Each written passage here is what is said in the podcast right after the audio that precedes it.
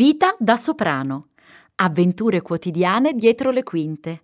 Tutto quello che non sapete di un lavoro meraviglioso. Podcast di racconti in chiave semiseria. Un viaggio curioso e originale nella strabiliante, incasinatissima, durissima vita di un artista che insegue il suo sogno e ce la fa. Forse.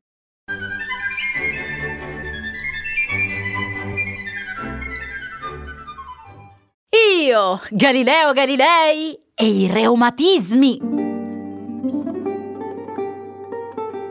Nella vita di un soprano freelance come me ne ho conosciuti di personaggi vivi e morti e vi posso assicurare che quelli morti sembrano più vivi di quelli vivi che a volte sembrano proprio morti.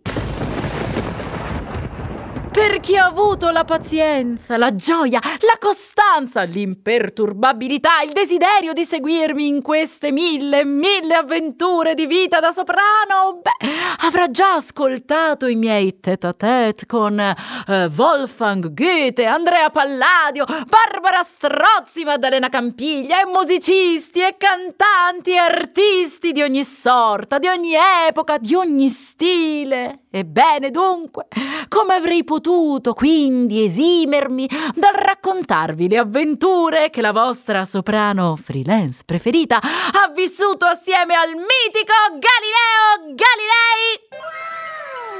Direte voi, ma che cosa c'entra l'illustre scienziato astronomo fisico abiuratore con la musica? Ma no! In realtà c'entra e come! Lo sapete infatti che lui proveniva da una famiglia di musicisti e non a caso la sua intelligenza era superiore alla media. Or dunque, il nostro fu il primogenito del compositore, teorico musicale e liutista Vincenzo Galilei e fratello dell'altrettanto conosciuto all'epoca Michelangelo Galilei, liutista. Padre e figlio viaggiarono spesso all'estero, di corte in corte, richiesti per le loro abilità e le loro capacità compositive e musicali.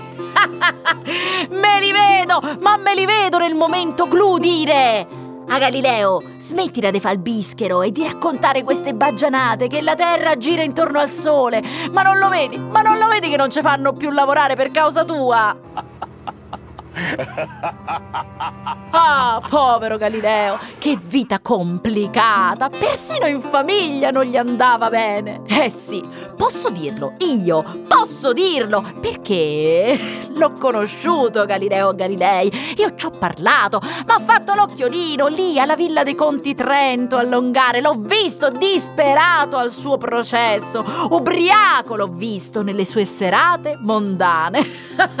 eh, il signor Galileo in effetti trincava mica poco.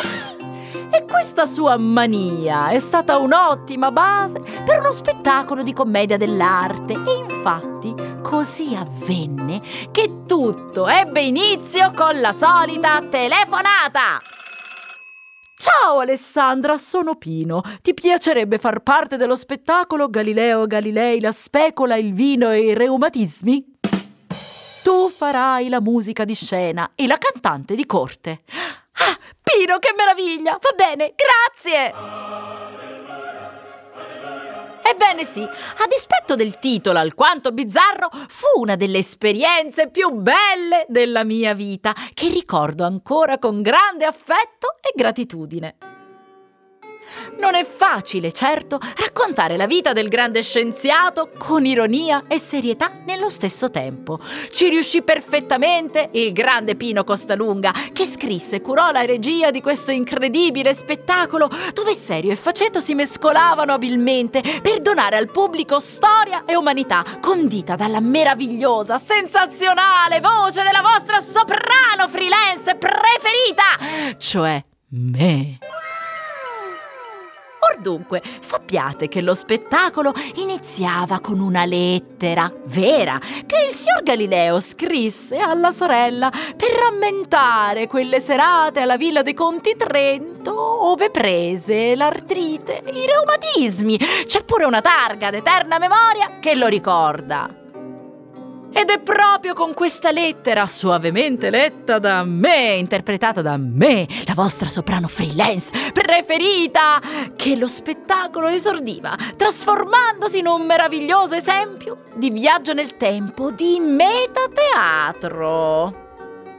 Dicesi metateatro quando in uno spettacolo si rappresenta una scena teatrale e il finto e il vero si intrecciano in modo che il finto sembri vero e il vero sembri finto. No? Eccole, le vedo.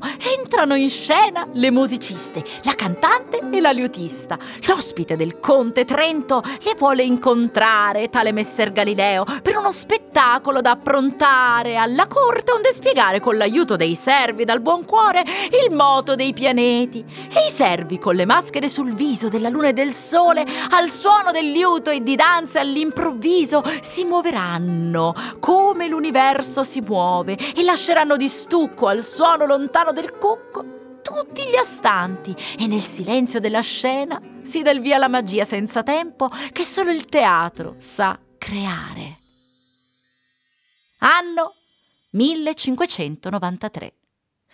Carissima sorella, Trovandomi con degli amici al riparo dei caldi ardentissimi in una villa del contado di Padova, mi posi in una stanza assai fresca e fu da una serva inavvertitamente lasciata aperta una finestra per la quale suole, per delizia, sprigionarsi un vento artificioso generato dai moti e cadute d'acqua che qui presso scorrono. Questo vento, per essere fresco ed umido di soverchio, trovando il mio corpo alleggerito di vestimenti, nel tempo di poche ore che riposai, introdusse in me pian piano così mala qualità per le membra che svegliandomi, e vuoi con torpedine e rigori per la vita, e vuoi con dolori intensissimi alla testa e con altri accidenti, caddi in grave infermità, dalla quale ben presto mi rimisi, ma che lasciommi una malevole indisposizione e dolori continui che solo Dio sa quando mi lasceranno. Galileo Galilei. Ebbene sì, cari amici, la storia dei reumatismi non era fuffa. Galileo se li prese davvero i reumatismi a Vicenza.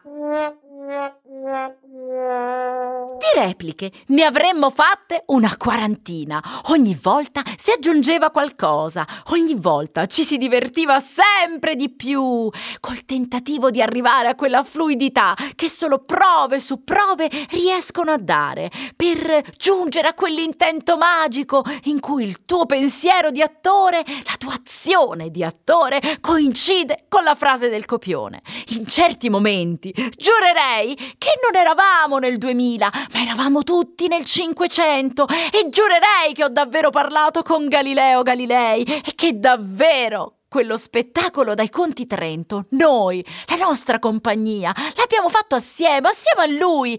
E chi potrebbe dire di no?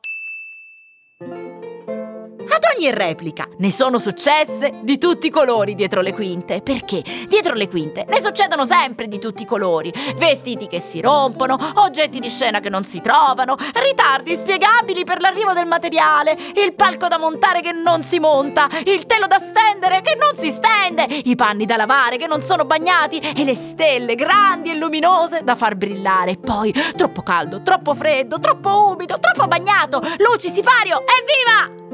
Che successo! Ricordo ancora che alla prima i costumi non erano ancora pronti, se non nella parte davanti. E così io e la mia collega, come dei dipinti egiziani, fummo costretti a camminare come granchi senza mai mostrare il di dietro. Che ridicolo! E poi parliamone di quel benedetto costume che ho indossato mille volte. Metterlo resterà sempre tra le imprese più laboriose della mia vita. Tra gonne, sottogonne, sopragonne e tutti quei salsicciotti di stoffa che servivano per creare i fianchi larghi che odio. Ah!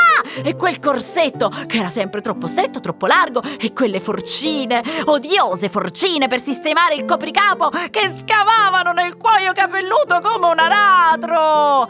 La scelta era sempre tra vuoi che ti cade il cappello nel bel mezzo dello spettacolo o vuoi avere mal di testa per tutto il resto della serata? Ok, vada per il mal di testa. E poi La Fame, sì signori, la fame, la terribile fame, quella che ti intorcina le budella, quella che ti fa svenire, quella che ti fa vedere i buchi neri tipo la fiesta. La fame della fine dello spettacolo è qualcosa che non si può spiegare, perché poi non trova requie, perché tutte le cucine di tutti i ristoranti, di tutte le pizzerie alle 11 sono chiuse e tu sei costretto a vagare in cerca di un po' di cibo che può rifocillarti dopo la fatica dell'arte. Ma ma dico, ma vi pare normale che in questo paese alle 10.30 chiudono tutte le cucine? E quelli che finiscono di lavorare dopo le 11 cosa fanno? Vivono di aria fritta?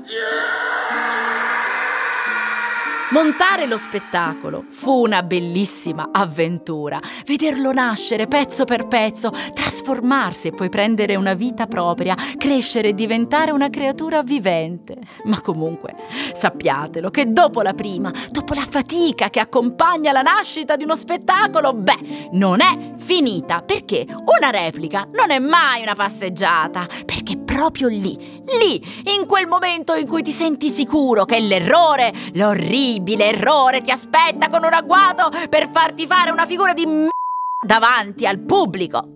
Con Galileo Galilei abbiamo girato un sacco di posti, un sacco di città, un sacco di teatri. Siamo pure passati a salutare il collega Andrea Argoli, suo successore all'Università di Padova nel 1630. E infatti fummo invitati al Festival dell'Astronomia che si tiene a Tagliacozzo in provincia dell'Aquila, proprio in sua memoria. Da quel fantastico 2010, beh, ne è passato di tempo. Affiora un sorriso ogni volta che mi viene in mente, ad ogni pensiero su Galileo Galilei. E questo, questo sorriso, ha il sapore dolce e soddisfacente di un'opera giunta a compimento.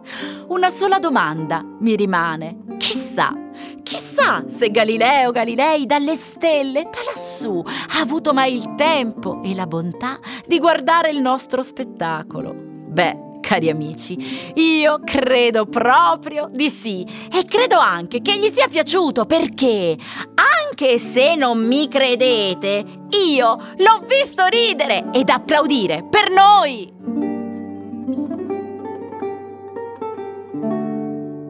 Alla prossima!